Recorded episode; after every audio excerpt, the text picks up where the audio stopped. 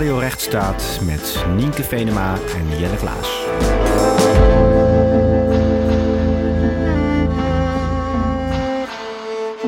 Welkom bij Radio Rechtsstaat, een podcast over waarom de rechtsstaat ook jou aangaat. Deze aflevering willen we het gaan hebben over de media en de rechtsstaat. En dan met name de rol en wellicht ook de verantwoordelijkheid die de media daarbinnen heeft in de rechtsstaat. Nou, we willen ook wat langer stilstaan bij de manier waarop de media omgaan met verdachten, daders en slachtoffers in het strafproces. Um, Nienke, dit onderwerp. Ja, voor mijn werk is dit onderwerp centraal. Dus media en rechtsstaat, democratie en media, het onderwerp waar ik me veel mee bezig hou. Uh, de journalistiek controleert de macht. Wat voor verantwoordelijkheid hebben journalisten daarin? Maar ook journalisten beïnvloedt het publiek debat. Dus dat is voor mij van groot belang. En persoonlijk vind ik uh, met name het gedeelte over uh, strafprocessen ook interessant. Ik weet niet, je kent het ook Jelle, dat weet ik. de podcast Serial bijvoorbeeld, waarin de, de zaken rond Adnan Said nog eens wordt opgerakeld. En de journalisten, de manier waarop die daarmee omgaat, vond ik razend interessant.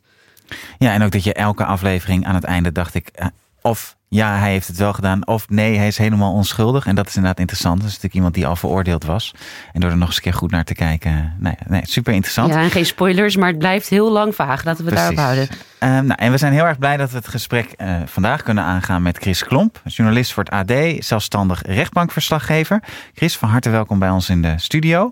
Uh, we willen het eerst graag met je hebben over journalistiek en rechtsstaat in meer algemene zin. En dan willen we dus wat inzoomen op de rol van de media rond de strafzaken. Ja, en laten we beginnen met een uh, hele basale vraag. We hebben net al een beetje gepraat met elkaar over dat je de rechtbankverslaggeving een beetje bent ingerold in Groningen. Alweer twintig jaar geleden, zei je dat? Uh, ja, 18. Ja, bijna 20 jaar geleden. Hoeveel zaken heb je gedaan inmiddels? Uh, als ik het goed heb, ik weet het niet precies, maar volgens mij zijn het er 7324. Zo, dus we, we zitten hier in ieder geval met een hele ervaringsdeskundige. Zeker. Uh, dus de basale vraag om mee te beginnen. welke rol vind jij dat de media ten opzichte van de rechtsstaat en democratie zouden moeten spelen en doen ze dat ook? Nou ja, volgens mij is het vrij simpel. Uh, een, democratie werkt volgens mij alleen maar goed als uh, de leden van die democratie, de burgers, de mediaconsumenten, goed op de hoogte zijn. Zodat ze zelf een afgewogen mening of een, eventueel een oordeel kunnen vormen. En ik denk dat de journalistiek daar een buitengewoon uh, zware rol in speelt. Mensen die moeten beslissingen nemen, moeten gaan stemmen, moeten, of moeten niet, maar kunnen meedoen aan het debat. Nou ja, dan hoor je dus goed op de hoogte te zijn. En dat zou de journalistiek moeten kunnen doen. Dat zouden ze moeten kunnen doen. En doen ze dat goed volgens jou?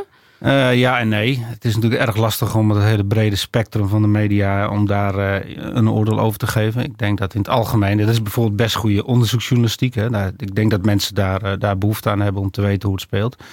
Maar het is ook zo dat, dat, dat de journalistiek nu natuurlijk enorm heigerig aan het worden is. En daar zie je dat er behoorlijk veel fouten worden gemaakt.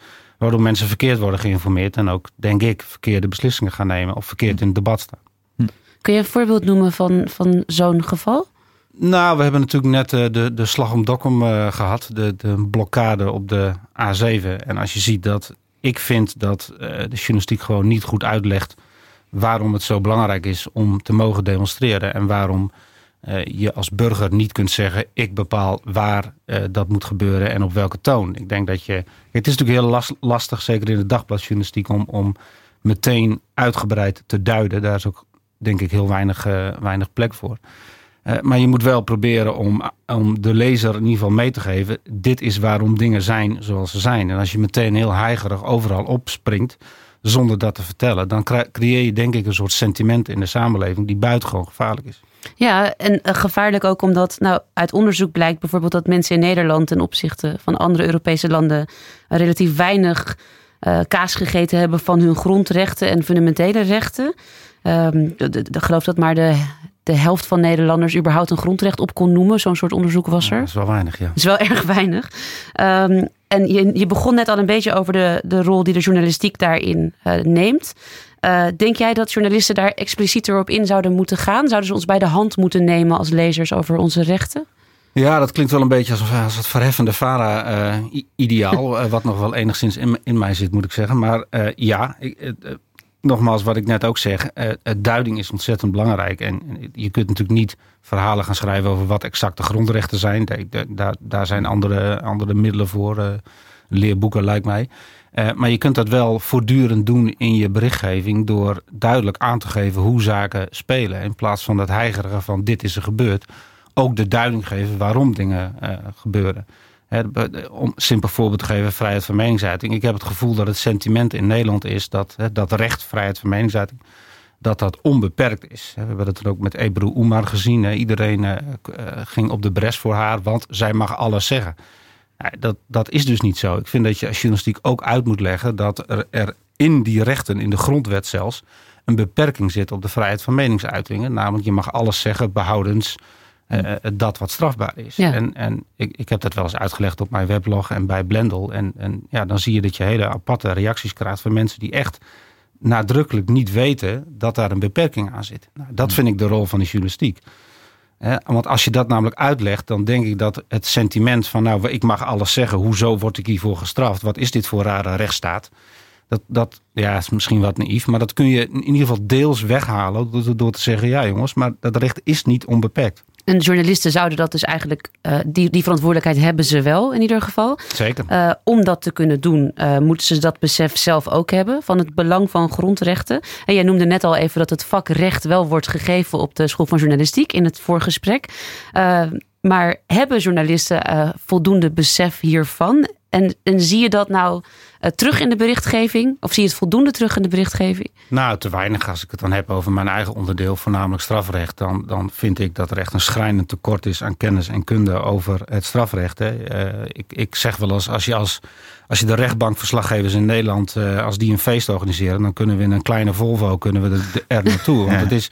Het zijn, kijk, ik zeg niet dat het is geen hogere wiskunde. Ik zeg niet dat, dat, dat een algemeen verslaggever geen rechtszaken kan doen. Dat kan best. Alleen je hebt wel enige ervaring en kennis nodig om dingen ook te kunnen duiden. Ik lees vaak tussen de regels door bij andere journalisten een soort onvrede over een strafeis of over een vonnis. En dan denk ik, ja, je bent gewoon niet goed op de hoogte. Wij maken zo ontzettend veel fouten. Dus om op je vraag terug te komen, ik denk dat, dat heel veel journalisten inderdaad de kennis ontberen om in ieder geval een goede duiding te geven over strafzaken. En wij hebben op een gegeven moment het Nederlands Juridisch Comité voor de Mensenrechten, waar ik voor werk, uh, doen we schaduwrapportages bij VN-instituten. Eh, eh, en er was een van die instituten die wat over racisme zegt. En die had een heel uitgebreide rapportage over hoe Nederland om zou moeten gaan met racisme, met arbeidsdiscriminatie, noem maar op. En er stond ook een puntje in over Zwarte Piet. En toen kopte de krant met VN-tribunaal, dubbele punt, Zwarte Piet moet verboden worden. Oh ja. Nee, en dat, dat was inderdaad dat ik wel dacht van ja, dan ja, hebben ze en weinig besef van hoe dat daar werkt. En ze hebben het waarschijnlijk ook gewoon niet gelezen. Dat is dan wel jammer. Dat en, is, ja. en wellicht ook de prikkel om juist die, dat sensationele stuk eruit te lichten. Ja, dat is het probleem. Als je de nuance eruit perst, dan, dan zorg je er ook voor dat mensen die onderdeel zijn van een democratie misschien wel verkeerde beslissingen gaan nemen of anders in het debat staan dan eigenlijk zou moeten. Ja. Je ziet dat met heel veel voorbeelden. Ja, en over de democratie uh, gesproken. En een ander punt dat we een beetje willen bespreken. Hebben bijvoorbeeld bij het strafproces tegen Pim Fortuyn. Um, net weer even wat over aan het uh, lezen. Dus niet tegen Pim Fortuyn, maar tegen de, natuurlijk degene die Pim Fortuyn heeft uh, vermoord. De verdachte. bemoeiden de politici zich zoveel met die rechtszaak. dat het gerechtshof hier stevig op reageerde. Ook uiteindelijk in de uitspraak. ze maakten zelfs nieuwe, probeerden nieuwe wetgeving door te voeren. om dat proces te beïnvloeden. Ja, en we zien sindsdien eigenlijk regelmatig politici. Van Tweede Kamerleden tot ministers. dat die wat zeggen over strafprocessen, zelfs als het nog, nog loopt. Ja, wat vind je hiervan? Ja, dat is een buitengewoon slechte ontwikkeling. Kijk, het is natuurlijk wel zo dat de politiek uiteindelijk de wetten maakt. Maar op dit moment hebben wij een bepaald systeem en bepaalde wetten. En dat is aan de rechtbank, aan rechters. In eerste instantie aan het Openbaar Ministerie en in tweede instantie aan de rechters om er iets van te vinden. En daar moeten zij volledig onafhankelijk uh, kunnen doen. Zonder dat politici zich daar uh, tegenaan bemoeien. Kijk, het zou nog iets anders zijn als die politici je blijk van geven, verstand hebben van het recht. Maar ik moet eerlijk zeggen dat in de praktijk blijkt dat er maar heel weinig politici zijn die er ook maar iets van begrijpen. Er zijn echt buitengewoon schrijnende voorbeelden van te bedenken. Uh, waarbij je echt ziet dat ze gewoon, gewoon simpel de basis van het recht niet begrijpen. Hm. Dat is zorgelijk. Ja. Nou, dat is zeker zorgelijk. we hebben het over journalisten die de basis van het recht niet begrijpen, maar nu ook over politici die de basis van het recht niet zeker. begrijpen. Ik, ik, zal het je sterker vertellen. We hebben in Nederland sinds, sinds, kort, of ja, sinds enige tijd hebben we artikel 22b, het zogenaamde taakstrafverbod. Wat betekent dat je voor e- bepaalde ernstige misdrijven uh, uh, geen taakstraf, SEC, alleen taakstraf op kan leggen. Nou, dat artikel is ontstaan door een, een, vreselijke uitzending van Zembla. En die uitzending ging erover dat moordenaars en verkrachters wegkomen met taakstraffen. Nou, los van het feit dat het feitelijk onjuist is, uh, uh, is daar een soort sfeer ontstaan hmm. binnen de politiek van dit moeten we voorkomen, dus leggen we een verbod op. En feitelijk is, hebben we nu in Nederland een minimumstraf. Je zegt tegen een rechter, hier is een misdrijf, oordeel erover, maar wij bepalen van tevoren al welke straf wel en niet kan. Dat is buitengewoon zorgwekkende ontwikkeling. Ja, zeker. Ben ik erg met je eens. Zeg Anne, meer basaal punten toch even aan je wil voorleggen. Hè? Ehm, bij die hele heftige misdaden, dus denk aan aanslagen op politici, hè? Volkert van de G, Mohammed B, uh, tot uh, kindermisbruik, Robert M. tot aan Dutroux, zie je vaak terugkomen dat sommige mensen, soms ook zelfs politici, zeggen: deze daders die hebben zo'n heftige aanslag gepleegd op de democratie of op onze democratische waarden, ja, dat ze eigenlijk hun rechten, zoals het recht op een eerlijk proces of op een advocaat, dat ze dat hebben verspeeld.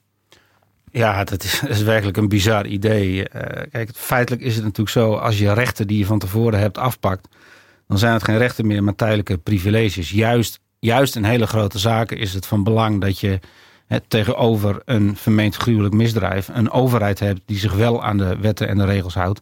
En ook de rechten geeft die mensen toekomen. Dat is voor iedereen van belang. Want ja, ik zeg altijd maar. Kijk, je kunt niet rechten die over een, algemeen, een, een algeheel spectrum gelden, kun je niet afpakken. Want dan pak je ze namelijk voor allemaal af. Mm -hmm. Je kunt niet zeggen deze verdachte niet, deze verdachte wel. Dan, dat, als je dat vast wil leggen, dan leg je dat vast voor een ieder. En uiteindelijk zeggen mensen vaak ja, maar Dutroux, uh, ik kom nooit in een rechtszaal. Nou, ik kan iedereen mededelen. Ik heb heel veel mensen gezien. Er worden in Nederland uh, miljoenen mensen veroordeeld. Je komt daar uiteindelijk wel terecht. Misschien niet voor zo'n zwaar misdrijf. Maar als je die rechten af gaat pakken, uiteindelijk, dan gaat het ook voor jou gelden. Ja. Dus dat is ook de, de, de soort van titel van deze podcast is waarom de rechtsstaat ook jou aangaat. Dus op het moment dat je Volkert van der G anders gaat behandelen, heeft dat uiteindelijk ook effect op hoe jij als luisteraar bijvoorbeeld van deze podcast behandeld wordt door de rechtsstaat. Nou ja, sterker nog, je kunt gewoon veroordeeld worden. Wat ik net zei met het taakstrafverbod, hè, dat is er dan gekomen omdat de politiek zo kwaad was over moordenaars en verkrachters. Maar ook jij kan een misdrijf plegen waar een bepaalde zelfstraf op staat, waardoor je uiteindelijk ook te maken krijgt met het taakstrafverbod. En dan zeggen mensen, ja, maar dat gebeurt mij niet. En dan zeg ik wel eens, heb je een zoon of een dochter? Ja, die heb ik. Gaat die uit? Ja, die gaat wel eens uit. Drinken ze ook bier? Ja, die, die drinken wel bier. Ik heb zoveel zonen en dochters gezien die inderdaad onder invloed uh, uh, in een ruzie terechtkwamen. Gingen slaan of er was een, een glas bij betrokken. Dan ga je dus gewoon voor doodslag of zware mishandeling of poging doodslag kun je vervolgd worden. En dan gaat dat taakstrafverbod spelen. En dan pas dan, dat, kijk, dat is het grote probleem. Mensen hebben dit pas door op het moment dat het hen zelf raakt. Of je komt zelf in de rechtszaal terecht, of je zoon of dochter. En pas dan begrijp je wat een impact het heeft als rechten worden afgenomen. Ja. Heel helder. Zeg, eh, ik heb wel eens gelezen dat er vroeger veel meer afstand bewaard werd tot strafzaken en criminaliteit door de media. Dat het eigenlijk niet gepast was om daar te veel en te smeuig over te schrijven. En juist door het heel klein te houden, werd er dan niet bijgedragen aan bangmakerij of, of ophitserij, was eh, de gedachte. Nou, dat is nu in ieder geval wel anders. Die vermissing van die Anne Faber, die werd echt tot in detail uitgelicht door de, door de media. En ja, of je er nou wil of niet, je krijgt echt de meest gruwelijke details te lezen of te horen over allemaal strafbare feiten die, nou ja, gelukkig volgens mij toch over het algemeen nog heel zeldzaam zijn. Um, ja, en meestal ook nog voordat er sprake is van bewijs of van een veroordeling. He, dus toch een punt daar ook. He, vind je dat de media in het algemeen wat terughoudender zouden moeten zijn rond berichten over criminaliteit en strafzaken? En, en als ze dat niet zijn, van ja, welke gevolgen heeft dat dan? Ja, ik sta hier een beetje dubbel in. Mijn eerste reactie is, is in dit geval: de journalist wordt niet betaald om te zwijgen. Dus ik vind dat wij alles mm -hmm. kunnen en moeten melden. Uh, het probleem is wel, en dat merk ik ook zelf als rechtbankverslaggever, is dat als jij voortdurend uh, uh, misdaad en criminaliteit uitvergroot in de krant, dan maak je mensen bang. Ik merk dat aan mezelf. Je, als je zo'n rechtszaak of zo'n zo'n rechtbank verlaat, dan heb je het idee dat de hele wereld slecht en smerig is. Mm. Dat is natuurlijk niet zo. Dus er is, zit inderdaad een probleem in dat als je constant op het negatieve wijst, ja, dat mensen dan bang worden. Aan de andere kant is dat natuurlijk wel de rol van de journalistiek om te wijzen op, op de zaken die verkeerd gaan. Dus ik denk ook dat je het aan de mediaconsument over moet laten om daar een beetje doorheen te prikken. En door, door niet te denken dat dat wat kranten brengen, dat, dat dat ook is zoals de hele wereld in, in, in elkaar zit. Dat is wel de, de makke van de dagbladjournalistiek natuurlijk. Dat je heel vaak, in ieder geval in de nieuwsjournalistiek, dat je heel vaak wijst op dat wat verkeerd gaat. Ja, maar eh, als je kijkt hoeveel mensen er overlijden door uh, ongelukken in het verkeer. Ja, zeker. Hè, daar wordt bijna nooit aandacht aan, of veel minder aandacht aan besteed relatief. Of door huis, huishoudelijke ongelukken die heel lullig kunnen uitvallen. Uh, Terwijl een, een smeuige, vreselijke moord, ja, dat, dat, dat is natuurlijk, het verkoopt ook beter, het, het komt er heftiger over. Dus die balans is natuurlijk ook lastig. Ik, ik snap ook heel erg je dubbele punt, maar het is wel. Ja. Nou, het is natuurlijk ook wel een vraag en aanbod. Hè? Als wij een, uh, bedoel, hoe, hoe vaak kun je een verhaal maken over iemand die van een keukentrap is gevallen? De vraag is of, of de lezer dat wil lezen. Ik denk, kijk, het is nu eenmaal een gegeven, dan kun je vinden wat je vindt, maar dat dat, dat moord, doodslag spreekt de mensen ook wel aan. Hè? Dat beetje die, Ja. die du- duistere kant. En ik ben het op zich in zoverre wel met je eens als dat je punt is dat sensatie Mm. heeft altijd een heel, hele slechte connotatie. En dat vind ik ook als het heel heigerig en hyperig wordt en we het niet goed uitleggen. Als je de duiding er niet bij geeft. Waarom doen mensen wat ze doen? Ehm, ik, ik vind emotie, schrijven op emotie, vind ik nog iets anders dan sensatie. Want kijk, uiteindelijk is een krant ook een bedrijf. En je moet, zo simpel is het, je moet je product ook verkopen. Dus je moet het op een goede, toegankelijke manier doen. Maar wel, vind ik, wel op een duidende manier. Schrijven op emotie is iets anders dan sensatie. Ja, dat vind ik wel. Je kunt, je kunt prima een verhaal wat van A tot Z klopt ook zo opschrijven met, met meer zeg maar de menselijke kant. Met de rug naar het stadhuis noemen we dat vroeger wel eens. Eh, zodat, mensen je ook in de, zodat je mensen ook inderdaad pakt in dat verhaal. Maar dan vind ik wel dat je, dat je correct moet duiden. En inderdaad niet bang moet maken en net moet doen of er eh, iedere dag tien mensen worden vermoord. Nee. Want zo is het ook niet. Nee, maar wat je merkt in bijvoorbeeld zo'n zaak als, eh, als de gruwelijke zaak rondom Anne Faber laatst, is dat het, eh, het publieke debat gaat er helemaal over. En, en er wordt van alles en nog wat bijgehaald over dat zo'n man er niet mee weg moet komen en dat we sneller zouden moeten kunnen handelen. En nou goed, in het publiek wordt er veel over gesproken en is het ook, loopt het hoog op? Is het vrij emotioneel, de discussie daar rondom? Worden rechters nou ook beïnvloed, denk jij, door zulke ontwikkelingen eh, in de media? Zet dat ze onder druk? Nou, op papier niet. Laat ik dan de officiële versie aanhangen. Op papier is het zo dat de rechters natuurlijk onafhankelijk en objectief enzovoort enzovoort. Maar in de praktijk eh, denk ik wel dat het meespeelt. En op zich is dat ook niet, niet heel gek. Hè? We hebben het begrip geschokte rechtsorde in de rechtsstaat. Hè? Rechters mogen meewegen eh, dat, dat een, of een misdrijf enorm veel impact heeft gehad. Hoe heet dat? Geschokte rechts? De, de geschokte rechtsorde. Ja, als jij wordt ge- gearresteerd voor iets en de rechtsorde is geschokt, dan is dat bijvoorbeeld aanleiding om jou langer vast te houden. Ah. Wat ik wel gevaarlijk vind, en dat heb ik toevallig deze week nog meegemaakt, is dat ik zat bij een moordzaak hier in Amsterdam. En de advocaat wilde de verdachte eh, vrij hebben. En de officier van justitie zei: nee, er is sprake van een, geschek, van een geschokte rechtsorde. En dat kunt u zien omdat hier journalisten zitten. En dan denk ik: ai, wat nou als wij op die dag iets Ja. anders te doen hadden, toevallig? En wat nou als er één had gezeten in plaats van vijf, zes? Dat vond ik niet zo'n heel sterk argument. Maar op zich, eh, kijk, de rechtsstaat is er natuurlijk, of de rechtspraak is er natuurlijk ook voor de samenleving. En het, het is op zich wel goed als eh, rechters rekening houden met de impact van een misdrijf. Alleen moet dat wel gebeuren, vind ik, op basis van een geschokte rechtsorde die geschokt is op basis van de juiste eh, feiten en, en de juiste duiding. En niet vanuit het on- onderbuikgevoel. En dat zien we helaas eh, steeds vaker. Dat rechters vanuit, die, vanuit het onderbuikgevoel handelen? Nee, dat de samenleving vanuit het onderbuikgevoel handelt. Hè. Dat de samen, we hebben natuurlijk net Mitchell Henriques gehad, waarbij ik het sentiment vond dat iedereen zei: ja, maar dit is niet uit te leggen aan de nabestaanden. Dan denk ik, ja, maar jongens, dat is niet leidinggevend in een rechtszaak of je het aan de nabestaanden uit kunt leggen. Je kunt het meenemen. Maar die van justitie staat er ook namens de samenleving en niet onbelangrijk namens de verdachte. En als je dat uitlegt en als op basis daarvan een debat komt, dan is het prima. Maar niet alleen op basis van een soort geschokte rechtsorde over, ja, eh, dit kun je niet verkopen aan de, aan, de aan de nabestaanden. Dan moet je zeggen, nee, daar is het Openbaar Ministerie ook niet alleen voor. Op Henriques komen we straks ook nog even terug. Eh, nog één vraag naar aanleiding van, eh, van het publieke debat... wat beïnvloed wordt door de berichtgeving. Ehm, we hebben ook in de MeToo-discussie... waar we zo ook nog even over gaan praten... veel al de term trial by media eh, gehoord. Eh, kun jij dat uitleggen en wat vind je ervan? Ja, ook, eh, ja, het wordt een beetje een herhalende plaat. Maar ook dit vind ik een zorgwekkende eh, toestand. Kijk, wat je, wat je ziet bij eh MeToo, en ik heb daar ook wel redelijk veel tegen geageerd, is dat je allerlei verhalen krijgt over seksueel misbruik. ehm, die nog maar bewezen moeten worden. En dat is een heel, heel strikt standpunt van mij. Maar ik zie in de rechtszaal hoe complex seksueel misbruik is. Hoe complex verkrachting zelfs kan zijn. Hè. Soms, soms is het gewoon is het letterlijk sprake van een misverstand. En het probleem is dat je dat pas ziet als die rechtszaak is geweest, of als die speelt, als die is geweest, als het vonnis er is. Dan pas zie je van, oh, het zat misschien toch anders dan wij dachten. De verdachte is misschien niet zo'n bad guy, of de dader uiteindelijk. En het probleem is dat het debat dus verschuift naar de media, waar mensen een deel van de werkelijkheid, vaak een eenzijdig deel van de werkelijkheid, hè, met, wat met Je- Jelle Brand Kostjes is gebeurd, was in eerste instantie buitengewoon eenzijdig belicht. Ja, als je, als je dat verhaal krijgt en daar ontstaat vervolgens een debat over, dan is dat debat buitengewoon eenzijdig.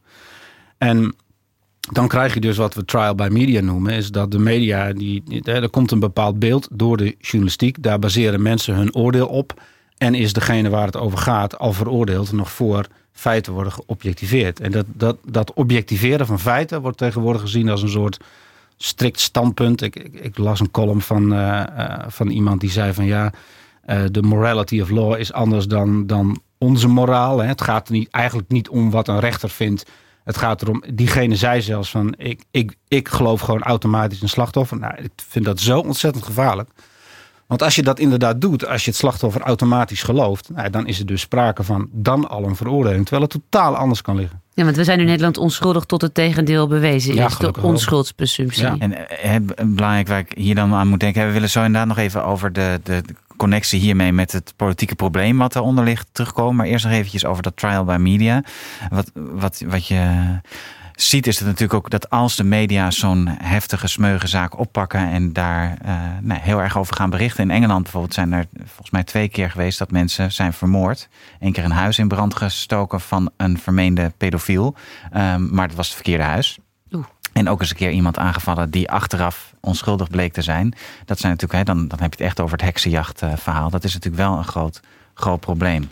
Dat is een heel groot probleem. Ik moet toevallig net even denken aan die eh, aanslag in Amerika en Texas, waarbij nu duidelijk is geworden dat slachtoffers door complotdenkers worden bedreigd.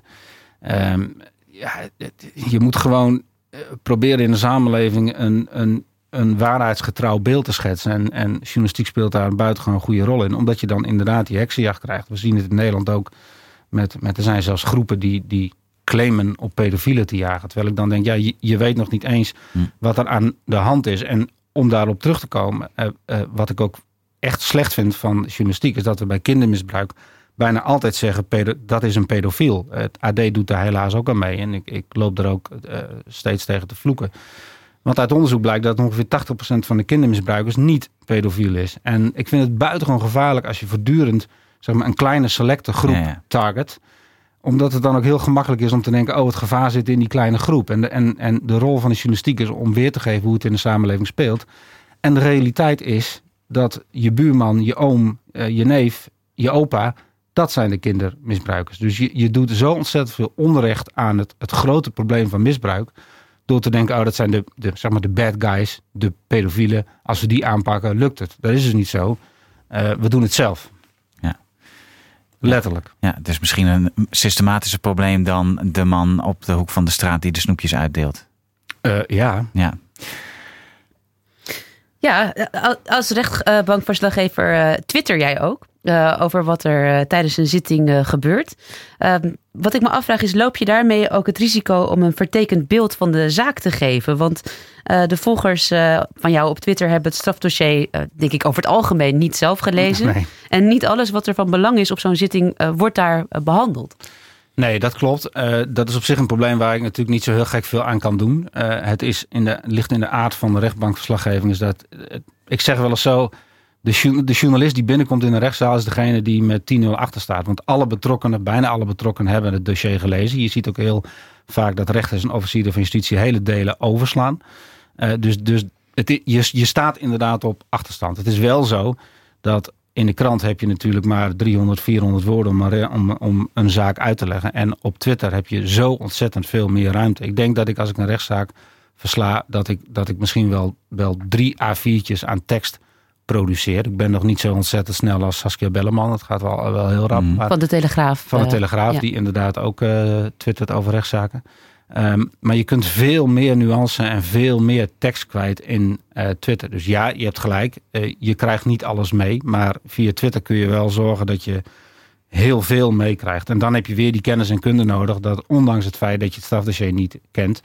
eh, dat je wel volgens mij een behoorlijk eh, natuurtrouwe weergave kunt geven van, eh, van zo'n zaak. Dus eigenlijk andersom. Op Twitter heb je juist eh, meer kans om een goed beeld te geven van een zaak. Ja, ja, ja, 100%. Ik ben 3,5 jaar geleden begonnen met Real Twitcore. Dat is een betaald Twitter-account. En toen zei Jan Tromp op de radio op, op vrij, vond ik met behoorlijk wat dédain.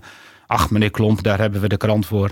Twitter heeft maar 140 tekens. En ik, nou, ik, ik sloeg bijna achterover van verbazing. Want blijkbaar heerst dan het besef dat je dan die zaak in 140 tekens moet doen. Ik denk, ja, kom op, ik, ik, hoeveel tweets kan ik versturen? Dus als je die tweets in chronologische volgorde terug gaat lezen, heb je echt een veel, veel breder en complexer verslag dan die 300 woorden die je in de krant eventueel kwijt kan. Meneer Tromp zit niet op Twitter, denk ik. Nee, blijkbaar nee. nee. Ja, in de hoek van mensen waar ik in zit, mensen die met mensenrechten en rechtszaken zo bezig gaan, wordt er erg enthousiast over jouw uh, Real Twitcourt. Uh, dat is mooi. Ik hoop die, dat ze ook allemaal lid worden. Dan, precies.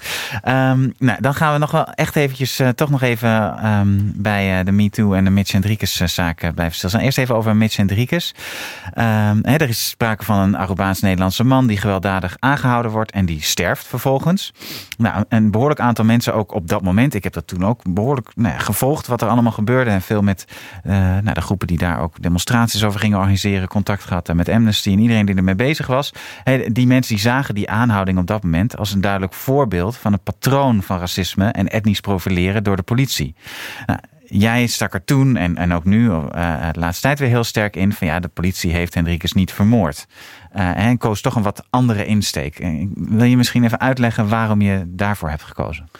Nou ja, ik heb mij buitengewoon geërgerd aan het feit dat er uh, na die arrestatie een, een, een soort sentiment in de samenleving kwam dat dit is moord. En ik denk als jij van een afstandje daarnaar kijkt en iedereen hoort roepen dat het moord is, dat je ook ja, een soort rechtvaardiging vindt om te protesteren, om naar zo'n politiebureau te gaan. En ik snap wel dat er een hele racistische component bij mensen speelt. Alleen het gaat hier wel om deze agenten. Je kunt niet zeggen van het korps is racistisch. Nog los van het feit of dat waar is of niet, dat vraag ik toch sterk te betwijfelen. Maar als je dan, dan kun je niet vervolgens een aantal agenten eruit halen en zeggen omdat het korp, ik vind dat het korp, korps racistisch is, is dit een racistische daad. En het tweede punt is inderdaad wat ik net ook al zei. Op het moment dat mensen daadwerkelijk het gevoel hebben dat er iemand is vermoord, dan snap ik die woede heel goed. Dus vind ik het ook belangrijk dat de journalistiek uitlegt, niet alleen juridisch, maar ook op andere gronden, op emotionele gronden. Jongens, dit, dit, dit is geen moord. Dit is een hele andere situatie dan iemand die een, die een pistool koopt en vervolgens twee weken nadenkt en iemand opzoekt en doodschiet. Uh, en, en als de journalistiek dat onderscheid niet gaat maken, dan, dan, dan ben je, vind ik, ook verantwoordelijk voor de volkswoede. Je moet die duiding geven. Ja, in je, in je berichten uh, over, uh, over MeToo uh, steek je er ook behoorlijk rechtsstatelijk in. En we hadden het net al even over. Je laat zien dat er ook valse beschuldigingen worden gedaan. Zowel de dader als het slachtoffer kunnen gelijk hebben. We noemden net al even de zaak rondom, of nee, goed, het onderwerp Jelle Brand Korsius. Ja. in Nederland ben je onschuldig tot het tegendeel bewezen is. Mm uh, maar sommige mensen zouden propageren, zouden zeggen dat journalisten juist aandacht moeten geven aan het feit dat er toch wel erg veel seksueel geweld tegen vrouwen is. En dat vrouwen vaak geen aangifte hiervan durven te doen. Dat als ze dat wel doen, ze niet serieus genomen zouden worden. Uh, anders gezegd, uh, journalisten zouden ook een rol moeten spelen in het aantonen van het probleem rond seksueel geweld, zonder daarbij de rechtsstaat uit het oog te verliezen. En vind jij dat jij als journalist, zowel bij wat Jelle net al noemde, de Henriquez-zaak, als bij de MeToo-discussie, ook de verantwoordelijkheid hebt om op het grotere systemische plaatje te wijzen? Ja, zeker. Maar het is niet of-of, het is en-en. Uh, dat, dat is inderdaad een verwijt wat ik wel eens uh, krijg. Van, goh, eh, Chris, je gaat het allemaal juridisch duiden, maar er zit toch een groter probleem onder. Nou wijs ik altijd naar mijn website, want ik heb, ik heb tientallen verhalen geschreven, inderdaad, over het probleem van seksueel misbruik. Maar we moeten het wel in verhouding zien. En, en, en waar ik een beetje bang voor ben, is dat mensen niet onderkennen dat de waarheid of de werkelijkheid oneindig complexer is. Als ik even een kort voorbeeld mag geven. Er is ooit een, uh, een zaak geweest van een man die dronken over de straat liep. En die kwam in aanraking met een dronken student op haar fiets. En die vrouw was al haar hele leven bang om verkracht te worden. En uiteindelijk, die man die wilde haar tegenhouden, want zij was zat op de fiets. En, die, en zijn hand ging op haar been. Die vrouw die is vervolgens naar een taxichauffeur uh, gelopen. Die niets had gezien. Maar, maar wel, zij was ervan overtuigd dat er iets was gebeurd. Dus dat vertelde ze aan die taxichauffeur. En veel mensen zeggen dan, ja, maar dan kun je niet op veroordeeld worden. Die man is veroordeeld tot 12 maanden cel. Omdat het recht nu eenmaal zo werkt dat als jij aangifte doet... en er zit een, wat ik dan een shockgetuige noem... die is daarbij, die zegt, ja, zij heeft mij dit verhaal behoorlijk emotioneel verteld... dan word je dus gewoon veroordeeld. En die nuance moeten mensen zien. Dat, je, dat, je, dat, dat het heel. Je kunt best wel snel veroordeeld worden voor seksueel misbruik. En daarom reageer ik ook zo heftig als mensen zeggen: ja, als, als een vrouw zegt dat ze is misbruikt, dan is ze misbruikt. Zo simpel zit het gewoon niet. En het tweede punt is dat dat oordeel uiteindelijk in een rechtszaal thuis hoort en niet in de media. Ja, tegelijkertijd is het natuurlijk wel zo dat hè, heel veel vrouwen hebben last van seksisme, worden lastiggevallen En als ze uitgaan. En mannen, maar het is toch ook echt wel een probleem wat denk ik veel meer bij vrouwen gebeurt, ook vanwege Statistisch ongelijkheid. zeker. Ja. Statistisch ook, maar ook als je gewoon naar beeldvorming kijkt en, eh, en hoe vrouwen worden afgebeeld, hoe er over een Merkel wordt gesproken ten opzichte van mannelijke leiders. Hè. Het, is, het is wel echt denk ik een systematisch probleem. Ja. En ik zit veel meer op de lijn van, ik snap wel dat vrouwen en dat de columnisten zeggen, eh, als je als vrouw zegt dat je misbruikt wordt, dat doe je niet zomaar. Hè. Dat is juist in, in, eh, eh, het hele idee ook dat er wordt gezegd van het is toch ook een beetje je eigen schuld en, met al het seksisme wat er speelt. Als vrouwen daar eenmaal over gaan beginnen, ja, dan, dan, dan doen ze dat niet zomaar. Dat is ook dapper en noem maar op. Ik, ik, ik denk dat dat wel een belangrijk onderdeel is wat een beetje wordt vergeten. Hè? Dat, dat strafrecht is ook maar een beperkt middel. Hè? Dus je hebt wel gelijk dat het ehm, moeilijk is om. ehm, hè, de- de- ik vraag me, laat ik het anders zeggen. Ik vraag me af of je dat strafrecht, of, je dat wel, of dat wel een goed middel is om dit überhaupt aan te pakken. Het is het beste middel wat we hebben. En ik zeg niet dat het, dat het een ideaal middel is. Maar strafrecht is eigenlijk de enige plek tegenwoordig waar we feiten objectiveren. En ik, ben het wel, ik zeg ook niet dat vrouwen niet mogen praten over misbruik. Alleen er ontstaat een hele gevaarlijke dynamiek als daar namen aan worden gekoppeld. Eh, Ik vind het prima als, als vrouwen of mannen wie dan ook in columns eh, dit, zeggen van dit is mij gebeurd en ik wil hier aandacht voor. Maar de dynamiek nu is dat er wordt gewezen naar mensen. En, en dat vervolgens het zo groot wordt dat die mensen al schuldig zijn voor het in een rechtszaal geobjectiveerd wordt. En dat, dat vind ik ook een beetje het vervelende aan mensen die zeggen: ja, dat is maar een juridische werkelijkheid. Maar dat is wel. Het, het is niet alleen een juridische werk. Het is geen dode eh, letter. En daarvoor zouden mensen naar een rechtszaal moeten komen. Het is niet zo dat een, dat een rechter kijkt feitelijk naar, naar wetjes. Een rechter kijkt echt nadrukkelijk samen met de officier van justitie. Wat is er nou precies gebeurd? Welke handeling en hoe kan dit? En, en hebben we daar begrip voor of niet? En dan wordt alles meegewogen. Dus het is eigenlijk, je, je, je, je, je, je objectiveert alle feiten. Dat is de enige manier om een rechtvaardig oordeel te vellen. Dus het strafrecht aan zich is het beste middel wat er is hiervoor, zeg jij. Maar sommige vrouwen stappen naar de media omdat het strafrecht voor hen niet eh, biedt wat ze nodig hebben. Ze stappen naar de politie, worden misschien niet serieus genomen. Of de man in kwestie is zo'n machtig iemand, zoals een Harvey Weinstein, eh, dat het ze eh, nou, waarschijnlijk afschrikt om zoiets te doen. En uiteindelijk is dan de enige stap die ze denken te kunnen maken naar de media gaan en dit verhaal doen. Wat vind je daar dan van? Nou ja, volgens mij is dat niet zozeer een probleem. eh, kijk, dat, dat is dan een probleem wat we in Nederland hebben met de capaciteit van de politie en het feit of het wel serieus wordt genomen. Maar dan, dan moet je daar eh, naartoe gaan. Dan, dan moet je daarop wijzen. Dan moet je inderdaad zeggen: geef de politie meer mogelijkheden of meer geld. Om die aangiftes inderdaad serieus te nemen. En die, want ik weet het, ik heb zelf ook een paar aangiftes lopen. Het is een enorm drama. Er is gewoon veel te weinig capaciteit om dat af te handelen. Dus dat, dat probleem ontstaat, denk ik, op het moment dat de, de politie, de machthebbers, de overheid, dit niet serieus neemt of niet genoeg geld beschikbaar stelt om dit te, te bestrijden. Maar ik blijf erbij dat, dat de koninklijke weg is om dit te objectiveren, voor te leggen en dan desnoods af te straffen en het niet via de media te spelen. Want we gaan er een beetje van uit dat die, die vrouwen moeten het via de media spelen, want ze hebben gelijk en anders komt het niet naar buiten. Nou, ik, ik zeg niet dat vrouwen liegen, alleen achteraf blijkt dat dingen vaak toch net even iets anders zitten. En als je het dan via de media speelt, is de schade al, al, aangericht. Ja, ik, ik, ik, ik, sta er net wat anders in. Ik denk dat je. Het, gelijk- ja. ik, Heel goed. Ik denk dat het die hele MeToo-discussie wel liet zien wat een systematisch probleem er speelt op het gebied van seksisme en hoe vrouwen worden Ah, en behandeld. seksueel geweld. Het is meer dan seksisme. Jawel, maar het is, het is ook, hè, het was een hele range van wat werd, werd besproken. Er waren ook dingen die door vrouwen, door sommige vrouwen als heel naar werden ervaren. Waarvan andere vrouwen misschien dachten van, nee, dat zag ik nog niet als een heel groot probleem. Want het is ook iets wat Ja, nee, individueel seksisme is. werd aan de kaak gesteld. Precies. Ja. En, en ik, ik snap wel je hè, dus en, en een heleboel van die feiten die werden benoemd, zijn ook heel moeilijk in een eh, strafrechtelijk kader te vatten. Hè? Een heleboel van die Valt dingen. op zich mee. hoor. Een heleboel van de, van de problemen die ik zag, die ik terug zag komen ook, waren niet automatisch. ehm, waarvan je dacht van nou, daar, daar heb je genoeg bewijs of genoeg eh, aanknopingspunten. Ook gezien alles wat er bij, bij zo'n strafzaak komt kijken om hem misschien wel in dat kader te gieten. Terwijl het wel een groot probleem nog steeds is. Dus ik, ik, ik, ik denk wel dat je een punt hebt van op het moment dat je hier nou mee gaat. ehm, dat, dat MeToo vooral heel sterk was op het moment dat er misschien niet specifieke namen worden genoemd. Omdat het Ja. dan kan die persoon zich ook niet helemaal verweren. En dan zou je het misschien eerder moeten objectiveren. Nee, maar die hele awareness, daar ben ik het ook volledig mee eens. Ik vind dat iedereen openlijk moet kunnen praten over wat hem of haar is overkomen. Alleen op het moment dat er een naam aan wordt gekoppeld, of je dat nu zelf doet of de andere, waar je ook een verantwoordelijkheid in hebt, vind ik, ja, dan wordt het buitengewoon gevaarlijk. En dan vind ik dat we moeten objectiveren.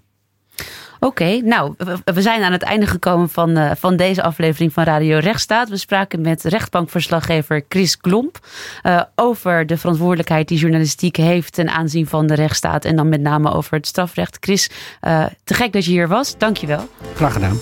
Dankjewel. Wel. In de volgende aflevering van Radio Rechtsstaat gaan we met hoogleraar rechtsfilosofie Wouter Veraard in gesprek over de vrijheid van meningsuiting.